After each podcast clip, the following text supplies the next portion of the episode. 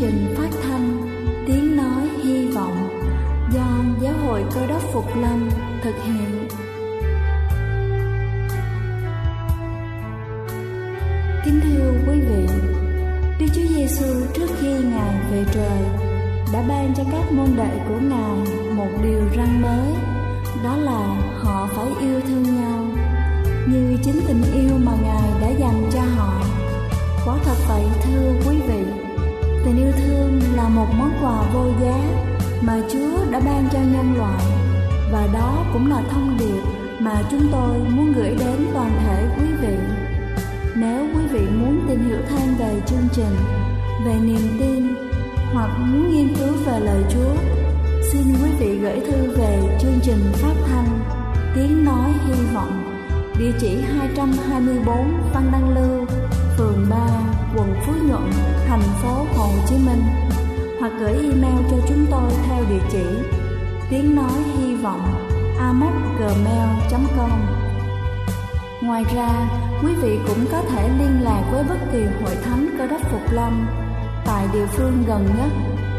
Xin chân thành cảm ơn và kính mời quý vị lắng nghe chương trình hôm nay.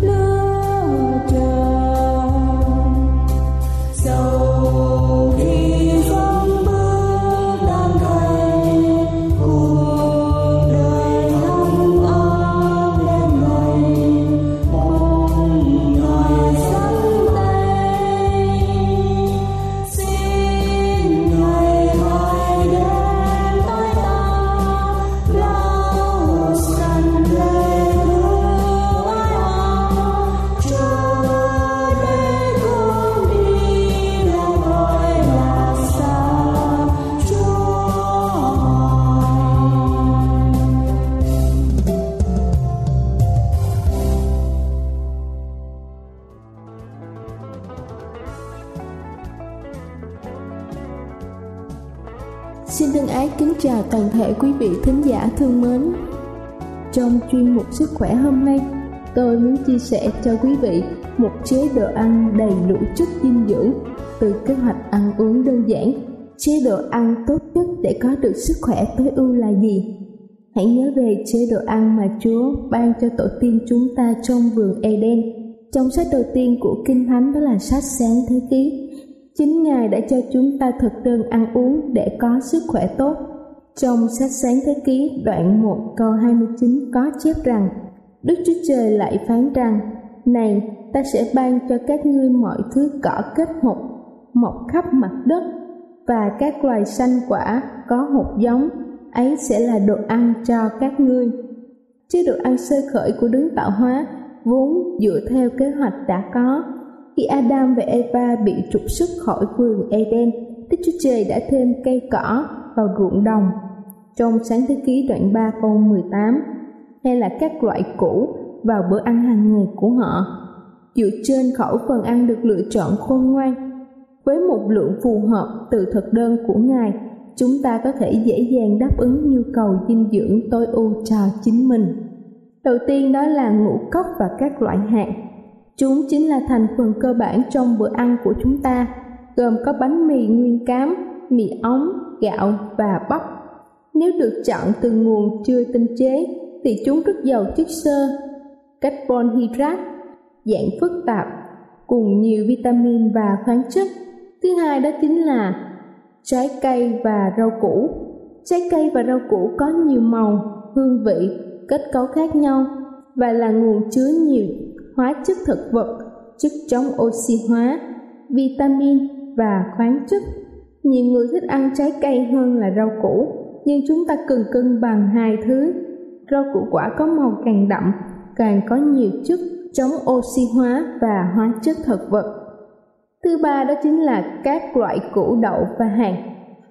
Các loại họ đậu như là đậu, đậu Hà Lan, đậu lăng là nguồn tuyệt vời cung cấp protein cùng với khoáng chất, vitamin và các chất có lợi khác. Các loại hạt cung cấp chất béo cần thiết nhưng vì chúng là nguồn cung cấp calo dạng cô đặc nên chúng ta cần hạn chế và ăn không quá 1 đến 2 lần trong một ngày. Người không ăn chay có thể ăn thêm cá, da cầm và thịt. Nhưng nếu bao gồm tất cả những thứ này trong bữa ăn thì chỉ nên ăn một lượng vừa đủ.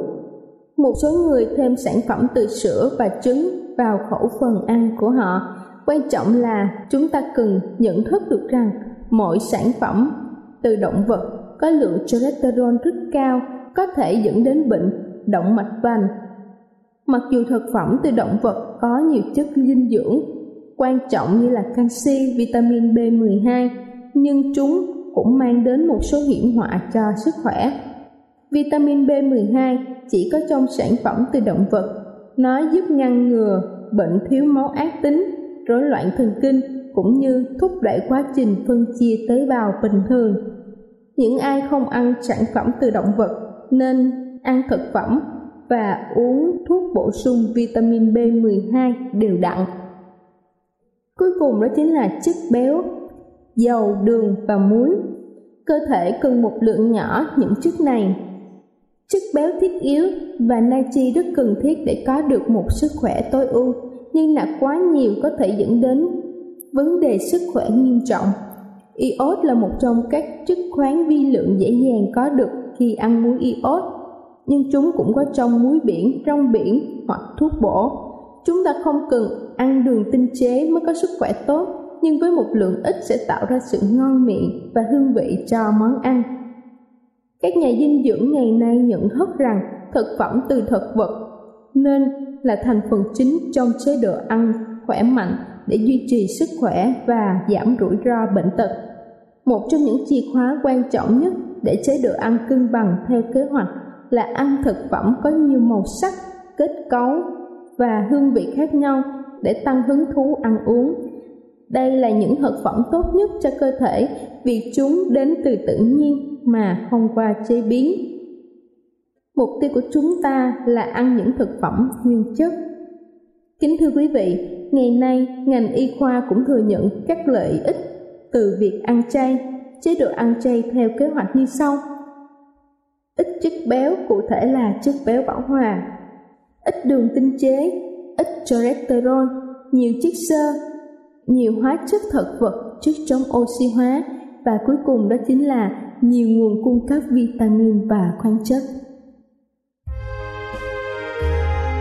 Đây là chương trình phát thanh Tiếng Nói Hy Vọng do Giáo hội Cơ đốc Phục Lâm thực hiện. Nếu quý vị muốn tìm hiểu về chương trình hay muốn nghiên cứu thêm về lời Chúa, xin quý vị gửi thư về chương trình phát thanh Tiếng Nói Hy Vọng, địa chỉ 224 Phan Đăng Lưu, phường 3, quận Phú Nhuận, thành phố Hồ Chí Minh hoặc gửi email cho chúng tôi theo địa chỉ tiếng nói hy vọng amos@gmail.com. Ngoài ra, quý vị cũng có thể liên lạc với bất kỳ hội thánh cơ đốc Phục Lâm tại địa phương gần nhất. Xin chân thành cảm ơn và kính mời quý vị tiếp tục lắng nghe chương trình hôm nay.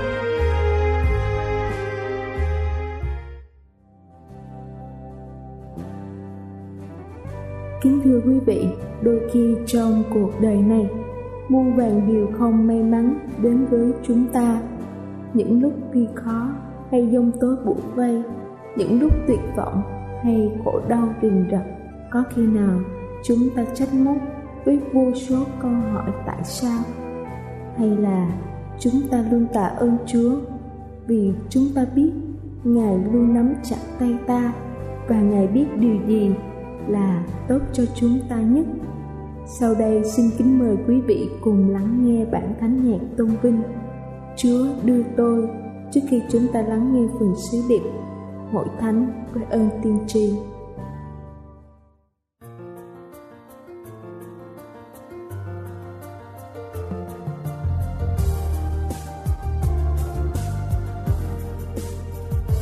Chúa đưa tôi rồi.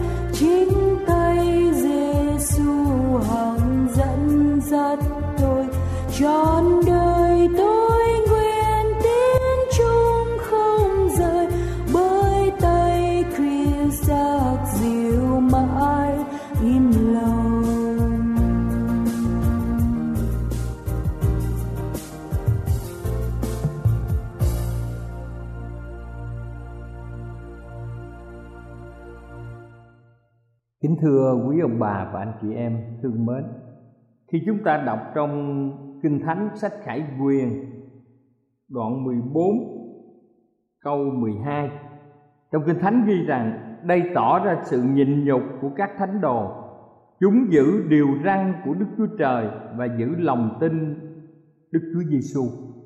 Như vậy, những người được gọi là thánh đồ là những người có sự kiên nhẫn giữ đường lối của Chúa cho tới cuối cuộc đời của mình. Và hai điều kiện cần và đủ rất quan trọng được gọi là thánh đồ, tức là người tín đồ này giữ trọn vẹn 10 điều răn của Chúa và điều thứ hai là giữ lòng tin Đức Chúa Giêsu. Ngay từ lúc đầu được thành lập, Hội Thánh Cơ đốc Phục Lâm đã tin tưởng một cách quan trọng rằng lời chứng của Đức Chúa Giêsu đây là một từ ngữ để nói về ơn tiên tri. Và kính thưa quý vị, ở trong Kinh Thánh tiếng Việt dịch là đại ý của lời tiên tri. Chúng ta có thể xem trong Kinh Thánh sách Khải Quyền đoạn 19 câu 10 phần B. Trong này nói rằng ngươi hãy thờ lại Đức Chúa Trời vì sự làm chứng cho Đức Chúa Giêsu là đại ý của lời tiên tri. Kính thưa quý vị, đại ý của lời tiên tri là nói về ơn tiên tri, tức là thần linh tiên tri. Đây là ơn được ban cho loài người và nhờ đó mà nhiều người ở trong lịch sử nhờ ơn tiên tri có thể viết nên kinh thánh. Giáo hội Cơ đốc Phục Lâm đã so sánh phong trào ra khỏi xứ Ai Cập, tức là Egypto, với phong trào Cơ đốc Phục Lâm. Hội thánh tin tưởng rằng tiên tri Môi-se đã lãnh đạo và gìn giữ dân sự Israel ra khỏi Egypto thể nào, thì phong trào Cơ đốc Phục Lâm cũng được lãnh đạo và bảo vệ bởi lời tiên tri như thể ấy. Giáo hội Cơ đốc Phục Lâm còn đi xa hơn nữa và cho rằng toàn bộ kinh thánh đã có một nền tảng vững chắc, rộng rãi, vững vàng để tin rằng đức chúa trời sẽ tiếp tục dùng môi miệng loài người trong thời kỳ cuối cùng, hầu duy trì được hội thánh, còn sót lại của chúa. Kính thưa quý vị, kinh thánh có yểm trợ cho tư tưởng này hay không? Chúng ta cũng sẽ xem ở trong kinh thánh và chúng ta thấy một cách rõ ràng. Thứ nhất, chúng ta xem ơn tiên tri trong thời cụ ước. Trước khi tội lỗi đi vào ở thế gian thì đức chúa trời đã tiếp xúc với loài người mặt đối mặt mà chúng ta có thể xem ở trong, mà chúng ta có thể xem trong kinh thánh như ở sách sáng thế ký đoạn 3 câu 3 khi tội lỗi đã cắt đứt sự thông công trực tiếp vào buổi ban đầu giữa đức chúa trời và loài người kính thưa quý vị chính tội lỗi đã cắt đứt sự thông công mật thiết này mà trong kinh thánh sách Ê-sai đoạn 59 câu 2 đã cho chúng ta biết một cách rõ ràng. Vì vậy, Đức Chúa Trời buộc lòng phải tạo ra một phương cách mới và gián tiếp để có thể thông công với tất cả mọi người ở trên thế giới này. Và phương cách mới mà Ngài lựa chọn đó là dùng môi miệng của loài người hay là dùng các tiên tri mà họ được gọi là ơn tiên tri để viết nên kinh thánh, hoặc là để phán bảo lời ngài với dân sự.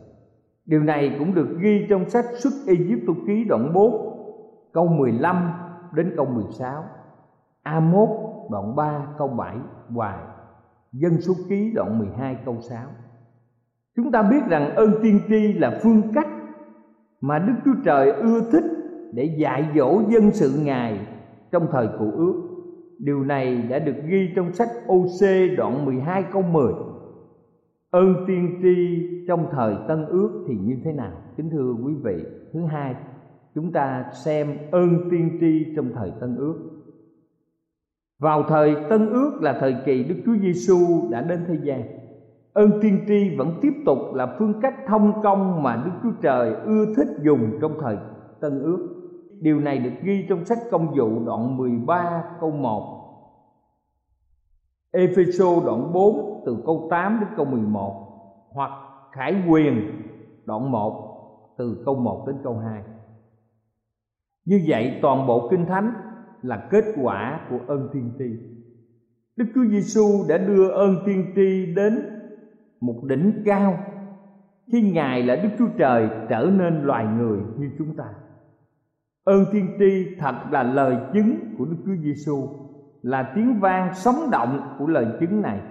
Điều này cũng được ghi trong một phi rơ đoạn 1 từ câu 10 đến câu 1 Hebrew đoạn 1 từ câu 1 đến câu 2 hoặc một phía rơ đoạn 3 từ câu 18 đến câu 20 Kinh Thánh khẳng định rõ ràng Đức Chúa Trời đã lập và Ngài thường xuyên ban ơn tiên tri cho hội thánh của Ngài cho đến tận thế.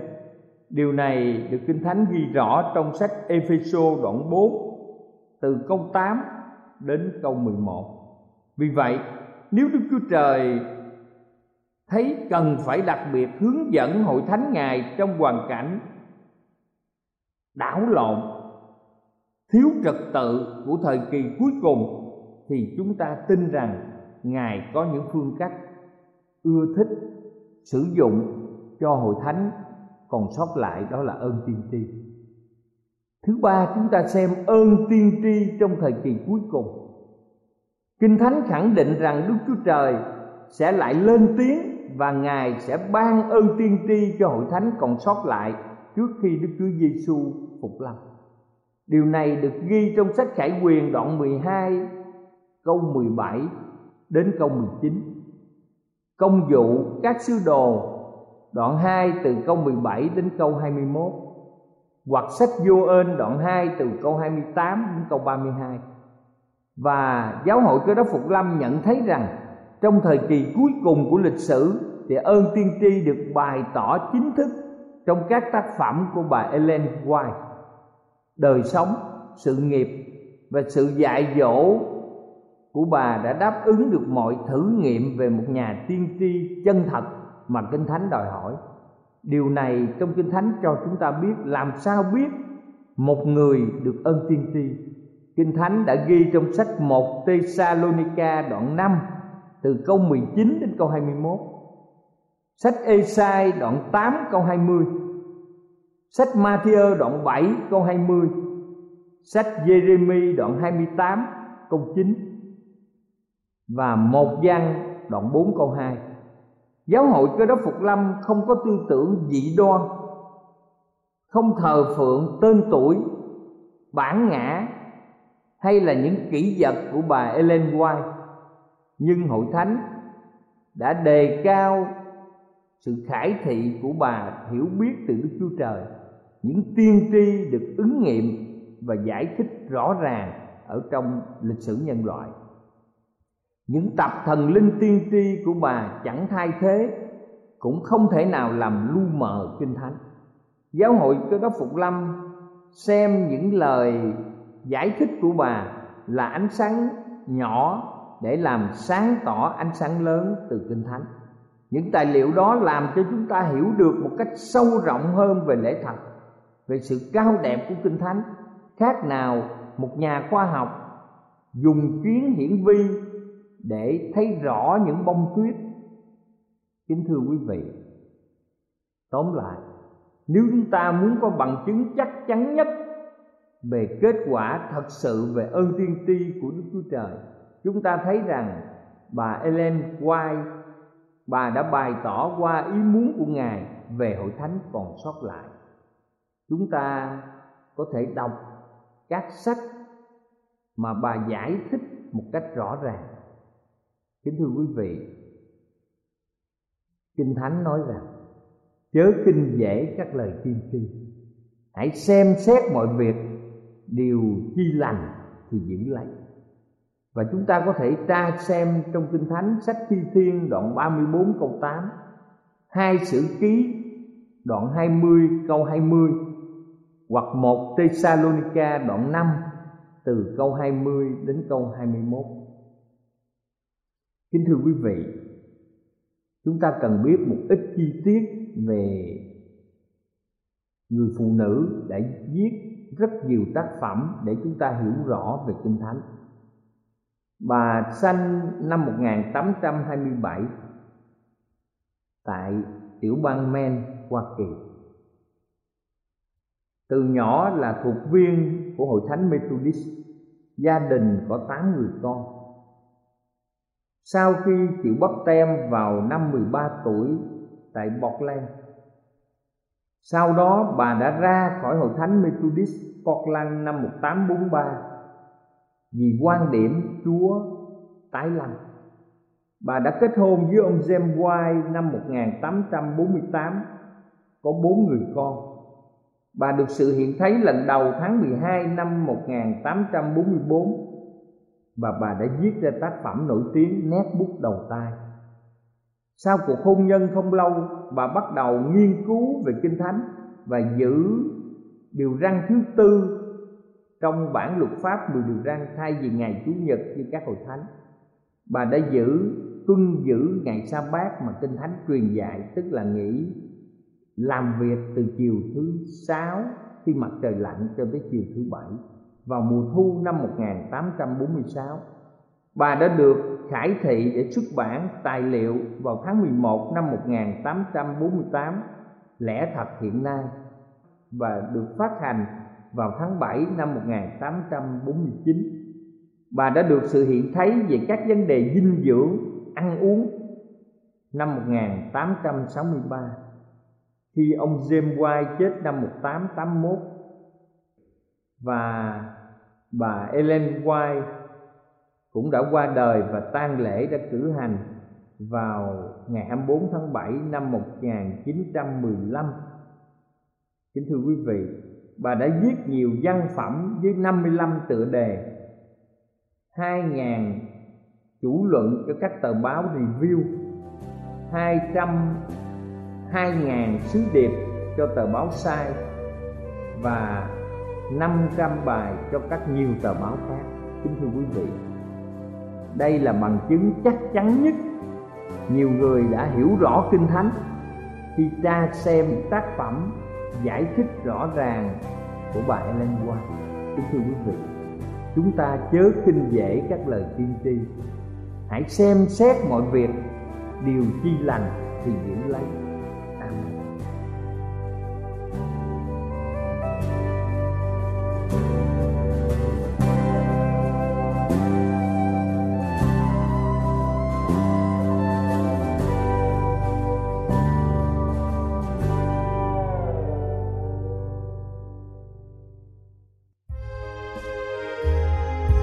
Đây là chương trình phát thanh Tiếng Nói Hy Vọng do Giáo hội Cơ đốc Phục Lâm thực hiện.